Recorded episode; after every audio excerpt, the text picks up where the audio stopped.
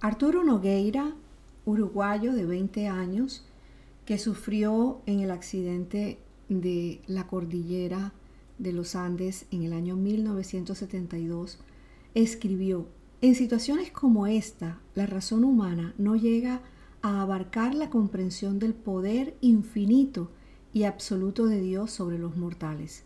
Nunca sufrí tanto como ahora, física y moralmente, aunque nunca creí más en Él. Arturo tenía 20 años y su estado de salud se fue deteriorando rápidamente con el transcurrir del tiempo en medio de la nieve.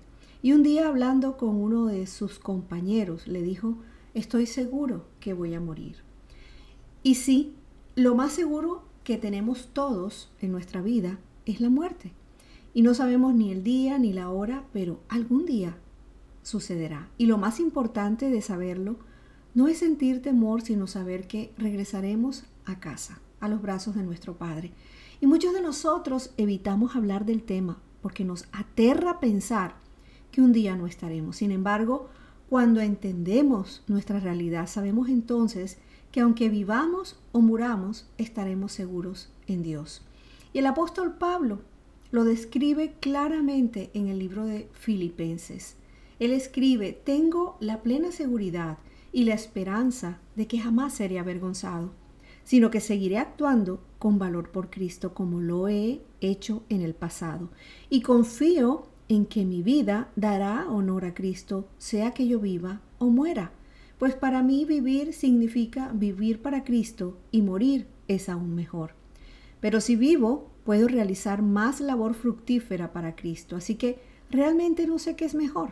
Estoy dividido entre dos deseos Quisiera partir y estar con Cristo, lo cual sería mucho mejor para mí, pero por el bien de ustedes es mejor que siga viviendo.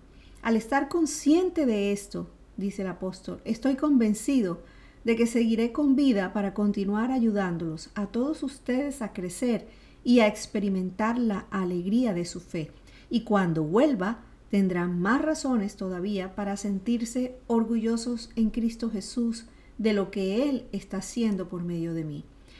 Mientras tú y yo estemos aquí en la tierra, asegúrate, y yo también debo asegurarme, de poder vivir una vida de la manera como Dios quiere que la vivamos, de entregar lo mejor cada día y de tener la seguridad que lo que haces por el Señor dará su fruto, porque Él no te dejará avergonzado. Y Arturo Nogueira también escribió, fuerza, que la vida es dura aunque merece vivirse aún en el sufrimiento. Ten valor.